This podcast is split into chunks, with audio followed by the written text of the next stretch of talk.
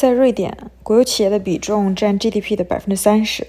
对于很多刚来瑞典的朋友来说，刚听到这个数字可能会很惊讶，因为那些耳熟能详、产值又非常高的企业其实都是私企。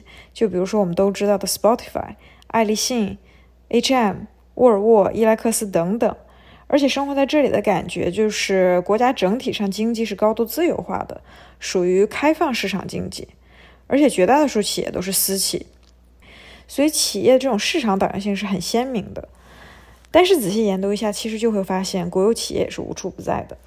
看一下瑞典经济，其实就会发现瑞典经济是以出口为导向的，木材、水力发电、铁矿石这些自然资源为辅。瑞典其实是一个资源大国，它有丰富的木材和水利，还有北部还有非常优质的铁矿石和煤炭，这些其实构成了以对外贸易为重的经济的资源基础。然后整个军事产业也是非常成熟的。比如说，每年会出口很多军事武器，这个大家可能已经知道了。二战期间，其实瑞典虽然说是中立国，但是它出口了很多军军事武器。然后这些与资源息息相关的工业，包括军工，其实绝大部分是由公共和国家控制的。这也就说明了为什么瑞典的呃国有企业比重占比这么高。嗯，对于资源这部分来说，比较明显的例子。呃，一个是国有矿业公司 LKAB，这个公司主要是在活跃在瑞典北部，然后它呃在所有国内竞争对手中占占有最大的市场份额。另外一个比较典型的例子就是呃 Vattenfall，就是瑞典的国家电网，它的营业额在瑞典所有企业里面可以占到前五的位置，是一家百分之百国有国有的企业。然后它主要就是为像我们家庭供暖供电。还有一些企业供电，嗯，它主要是水利啊、水力发电、核电为主，另外也为邻国发电，比如说丹麦、芬兰、荷兰等等。然后这个国家电网它非常致力于环保，现在几乎都可以完全做到用清洁能源来供电。他们现在的口号和目标就是希望在一代人内实现完全的呃 fossil free，就是无矿物燃料，然后也致力于可再生能源。嗯，包括风能啊、太阳能、水力发电等等。嗯，其实这些跟自然资源、跟环保息息相关的企业，呃，也就是说跟瑞典这种公公众利益、人民利益挂钩的企业，大部分都是国企。瑞典是比较 socialism 的，就是比较社会主义。嗯，虽然很多国企私有化或者部分私有化了。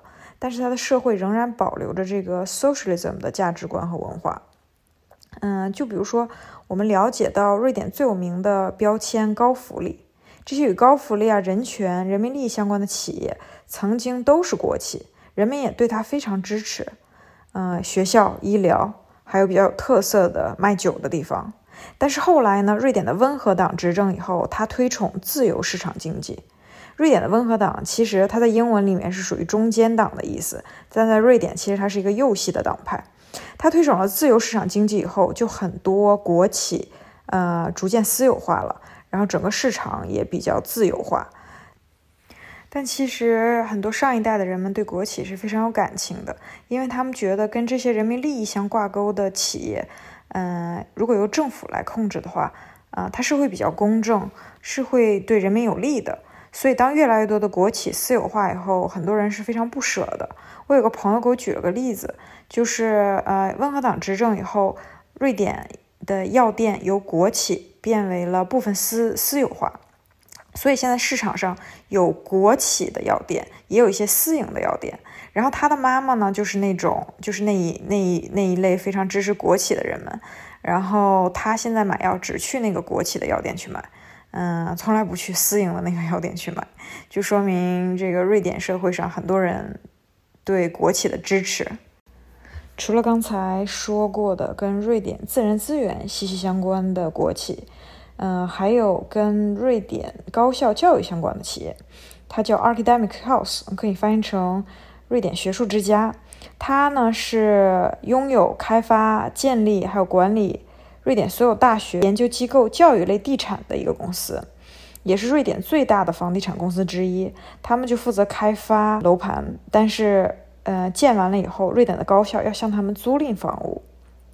嗯，就比如说那些教学楼都是向他们租赁的，瑞典的大学并不不拥有他们。目前他还有一些新的业务，就比如说建立和管理学生公寓。啊，但近些年来，社会啊，还有各个高校对这个学术之家是有很多讨论和争议的。就比如说瑞典，嗯，最有名的两大工科院校 KTH 和 CTH 的校长就曾批评过，他们觉得这个学术之家收取的租金要比其他商业场所还高。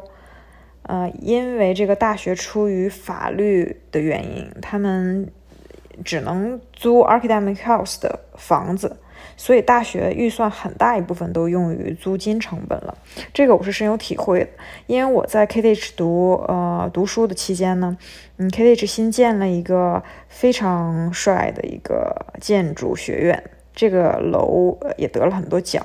由瑞典很有名的一个建筑事务所做的，由此呢，呃，建筑学院就要付他高昂的租金费，但是呢，他其他部分的成本就被削减了。所以我们有一个学期，呃，突然收到了学校的一封邮件，就说，嗯，由于我们今年的预算非常有限，呃，很大的预算花费了这个教学楼上面，所以我们不得不节约其他的成本，嗯，这个已经影响到了我们教学的硬件。啊，电脑是也影响到了，呃，教师资源。比如说，他没有足够预算去请老师开办一个课堂上应该有的一些学习项目，这个是当时是引起了非常大的争议的。所以说，虽然都是国企，虽然瑞典这些都是瑞典高福利的行业，但是在瑞典一些环节上面，它也不是呃运行的很好，也会出现这样那样的问题。另一个比较有趣的国企呢，嗯，叫酒局，这个是一个比较瑞典特色的一种一个企业，就是专门卖酒的地方。在瑞典呢，普通的超市啊、店铺你是买不到酒的，就必须只能去这种酒局，而且是在一些固定的时间才可以买到酒。瑞典政府之所以这样做，而且之所以它一直属于国企，嗯，就是因为想限制人们过度酗酒的这个行为。嗯，在瑞典文化里面，还有瑞典的历史里面，瑞典人这个酗酒是非常非常严重的。如果这个国家不加以控制和限制，啊，就满街你都会看到酒鬼，然后年轻人饮酒也非常严重。这个酒局呢，是每天营业时间非常短，啊，早上都快中午的时候才开门，然后晚上工作日晚上七点就关门了，周六呢早下午两点就关门。周日根本就不开门，所有节假日也不开门。它的目的就是为了让大家，呃，买酒没那么方便，然后不要过度饮酒。其实也是为了人们的健康着想。瑞典也曾经，嗯，多次讨论过要不要把这个酒局也私营化，因为在限制、严格限制买酒的过程中，那社会上一定就会出现非法买卖的情况，啊，甚至出现犯罪啊、非法等行为。然后瑞典确实也尝试过。但是尝试过自由买卖酒的这个过程中，就满街真的是出现了很多醉鬼。之后，这个政府就对这个话题再也没有妥协过。除了酒局，还有一个比较有意思的国企，嗯，叫瑞典游戏公司。它是一家赌博公司，但是是完全受瑞典呃国家管控的一个国企。嗯，不管是线下的赌场，还是线上的赌博游戏。嗯，都是由这家公司来运营的，而且多年来，这个瑞典游戏公司是唯一一家允许向瑞典人提供在线赌博的公司。无论是说那种赌场游戏，还是小到扑克牌游戏，瑞典对于这个赌博这方面管控的是非常严格的。我当时在学瑞典语的时候，呃，我们班有一个同学，他是在呃这个公司做 IT 方面的。就是对这些赌博游戏进行编程，啊，他跟我讲，他大部分的时间都是花费在研究这个瑞典法律方面，因为，嗯，法律对于赌博方面的管控是非常严格的，所以他虽然是个学 IT 的，他还要很努力的学瑞典语，就是为了读懂这些法律。嗯，但是在二零一九年的时候，瑞典制定了新的法律，就是终止了这家国有赌博公司对于在线游戏的垄垄断，它开始向私人，嗯，私人运营商逐渐开放这个市场，所以逐渐取得这种啊玩家自由还有保护他们免受不良行为影响之间这种平衡。而且这个赌场每年嗯公司运营产生的盈利是直接支付给公共财政部的。从瑞典的这些国企其实就可以看出，嗯，瑞典政府在保护人权、啊保护人民利益、福利方、避免市场不正当竞争方面，嗯，是做了很多功夫的。嗯，除了国企，还有可以非常体现瑞典标签的地方企业，叫 municipality-owned company。为什么说体现瑞典标签呢？因为这个标签就是瑞典的高福利啊。然后这些地方企业就是比如管理学校、老人院的地产公司，为市民提供服务住宅的市政类公司。嗯，体现环保当地的那个垃圾回收处理公司。这些都是归地方所有，每个 municipality 都有这样类似的公司，功能大同小异，直接受 municipality 所有和管理。有些呢会由私人运营。下面就为大家来介绍几个比较有特色的。第一个，住房租赁公司。嗯，很多瑞典人是没有买房这个概念的，因为这个租赁公司的存在，他们就可以租一辈子房，也非常乐在其中。嗯，瑞典爸妈从孩子出生开始就会给孩子在这个系统里排队，等到他们成年，他们就可以通过这个积分来换房子。嗯，根据房子的位置、大小各种因素，积分多少也不一样。他们选这个租房的时候，就像我们中国人买房一样，非常 serious 啊，要仔细看很多比较。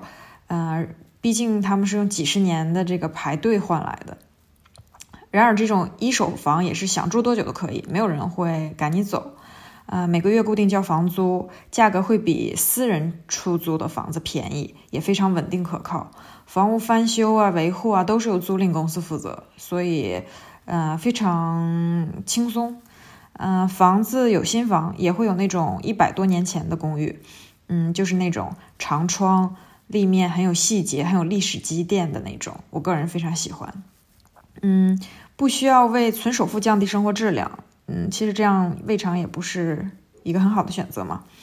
嗯，第二个要介绍的就是护理之家、老人之家。瑞典福利非常好，这个是最大的标签，世界闻名。一个典型例子就是对这些特殊群体的照顾。这个公司就是为老年人、残障人士提供住房的公司。有些是租赁，有些是完全免费居住。举个例子，有些孩子出生就会身体性有身体性残疾，或者是有心理性残疾，他们需要特殊照顾与治疗，但又不需要每天在医院里呃住院。瑞典对这些群体很关心，所以就提供了这样特殊住住住处，里面会有专业的护理人员，也会有医护人员去为他们检查治病。嗯，小的时候父母可以跟孩子共同居住在这里。嗯，但是孩子成年以后也有权利选择呃另一种住房去独立居住。嗯，老年人护理院也是这样。我有个同事妈妈在新冠前那个冬天，嗯，得了脑中风，她九十五岁高龄了，因为这个年龄比较大，不能做手术，出院后就被转移到了这样的老人院，有自己独立的房间，所有的设施都是无障碍，有专门的医护人员进行照顾。第三个想介绍的就是瑞典的垃圾回收处理公司。嗯，在瑞典，瑞典垃圾回收做的非常出名。嗯，从厨余垃圾到可回收垃圾做的都比较全面。瑞典垃圾回收的工业链也非常完善和先进，甚至，嗯，进口其他国家的垃圾来做回收和处理，比如英国的，还有挪威的。生活垃圾呢，主要就是进行焚烧作为能源，比如说供热。可回收垃圾部分做的非常精确，呃，到垃圾回收处理点的时候，你就可以看到，呃，它已经精确到有色玻璃是一类，无色玻璃是一类，报纸书刊这种软纸类是一类，嗯，纸箱、纸板这种硬纸类又是一类。周末的时候呢，经常可以看到垃圾回收处理点，嗯，大人领着孩子，然后大包小包的过来回收、分类。这个在瑞典已经是生活的一部分了，嗯，非常自然。嗯，瑞典人非常注重环保，在超市买东西的时候就可以看到包装上会明确写着，嗯，这个是可回收塑料。嗯，另外一个产品可能会写着，嗯，我们不，我们不使用塑料，我们提倡使用纸盒包装，比如酸奶啊、牛奶啊。在瑞典，年轻人的环保意识非常强。嗯，很多国家可能还在激烈的讨论着平等平权的问题，但对于斯德哥尔摩的年轻人来说，似乎这个已经是上一代或者上上代讨论的问题。对于他们来说，已经非常正常、非常普及了平等这个问题。所以年轻人呢，反而会更关注环境、全球气候。非常多年轻人由此也是素食主义者。嗯，插播一个小新闻，就是丝巾在去年。嗯，有个高中，嗯，完全变为纯素食学校，包括他们的午餐啊，还有呃零食啊，啊，然后获得家长孩子的一致好评，非常非常受欢迎。之后就据说非常难进，我觉得非常有意思啊。在国内现在大家讨论学区房啊，在讨论这个成绩的问题，但是在瑞典这个学校，呃，变得火火爆是因为它是个纯素食学校，嗯。嗯，第四个要介绍的就是呃学校地产公司 CSAP，它呢是负责建学校、管理学校物业，呃从幼儿园到高中，这个不包括大学，大学的呃建筑地产是由呃呃国企来负责的。我们公司呢也做了很多呃他们公呃他们的竞赛项目，还有无障碍设计的项目。在瑞典，嗯，从幼儿园呢到高中都是免费的，大学也是免费的，家长只需要交很少一部分的钱。不但免费呢，每个月政府也会给孩子发钱，午餐、水果、零食都是免费。有的幼儿园纸尿裤也是免费。孩子整体教育的环境就是非常轻松，嗯，非常受到尊重。教师是很尊重孩子的，不批评也不教训。所以，瑞典孩子在孩童时期就已经注重各方面的平等了。嗯，大人们对他更多的就是鼓励和启发。在瑞典经常说的一个词叫 “positive”，大家非常喜欢这个词，然后也非常相信这个积极的力量。嗯，鼓励大家有这个积极的态度。所以，我觉得，嗯，瑞典的孩子是非常自信的。瑞典教育也比较注重思辨，就从小非常擅长思考。嗯，大人非常擅长激励孩子从各个不同的角度来思考问题。所以，当你跟瑞典人去聊天、去讨论一个问题的时候，你会发现他们思考，他们思思考是非常多维的，讨论的角度是很多方面的。我想，这个就是多亏他们从小的教育吧。嗯。嗯，因为他们没有学习的压力，也没有未来就业的压力，所以很多孩子从小就培养了自己真正的兴趣，就是他们的兴趣是真正的兴趣。我觉得不是说，嗯，我为了学这个而学这个。所以，嗯，在成年以后，我觉得相比较而言，瑞典人更清楚自己想要什么，想过一个怎样的生活。这就是对瑞典地方企业的一些介绍。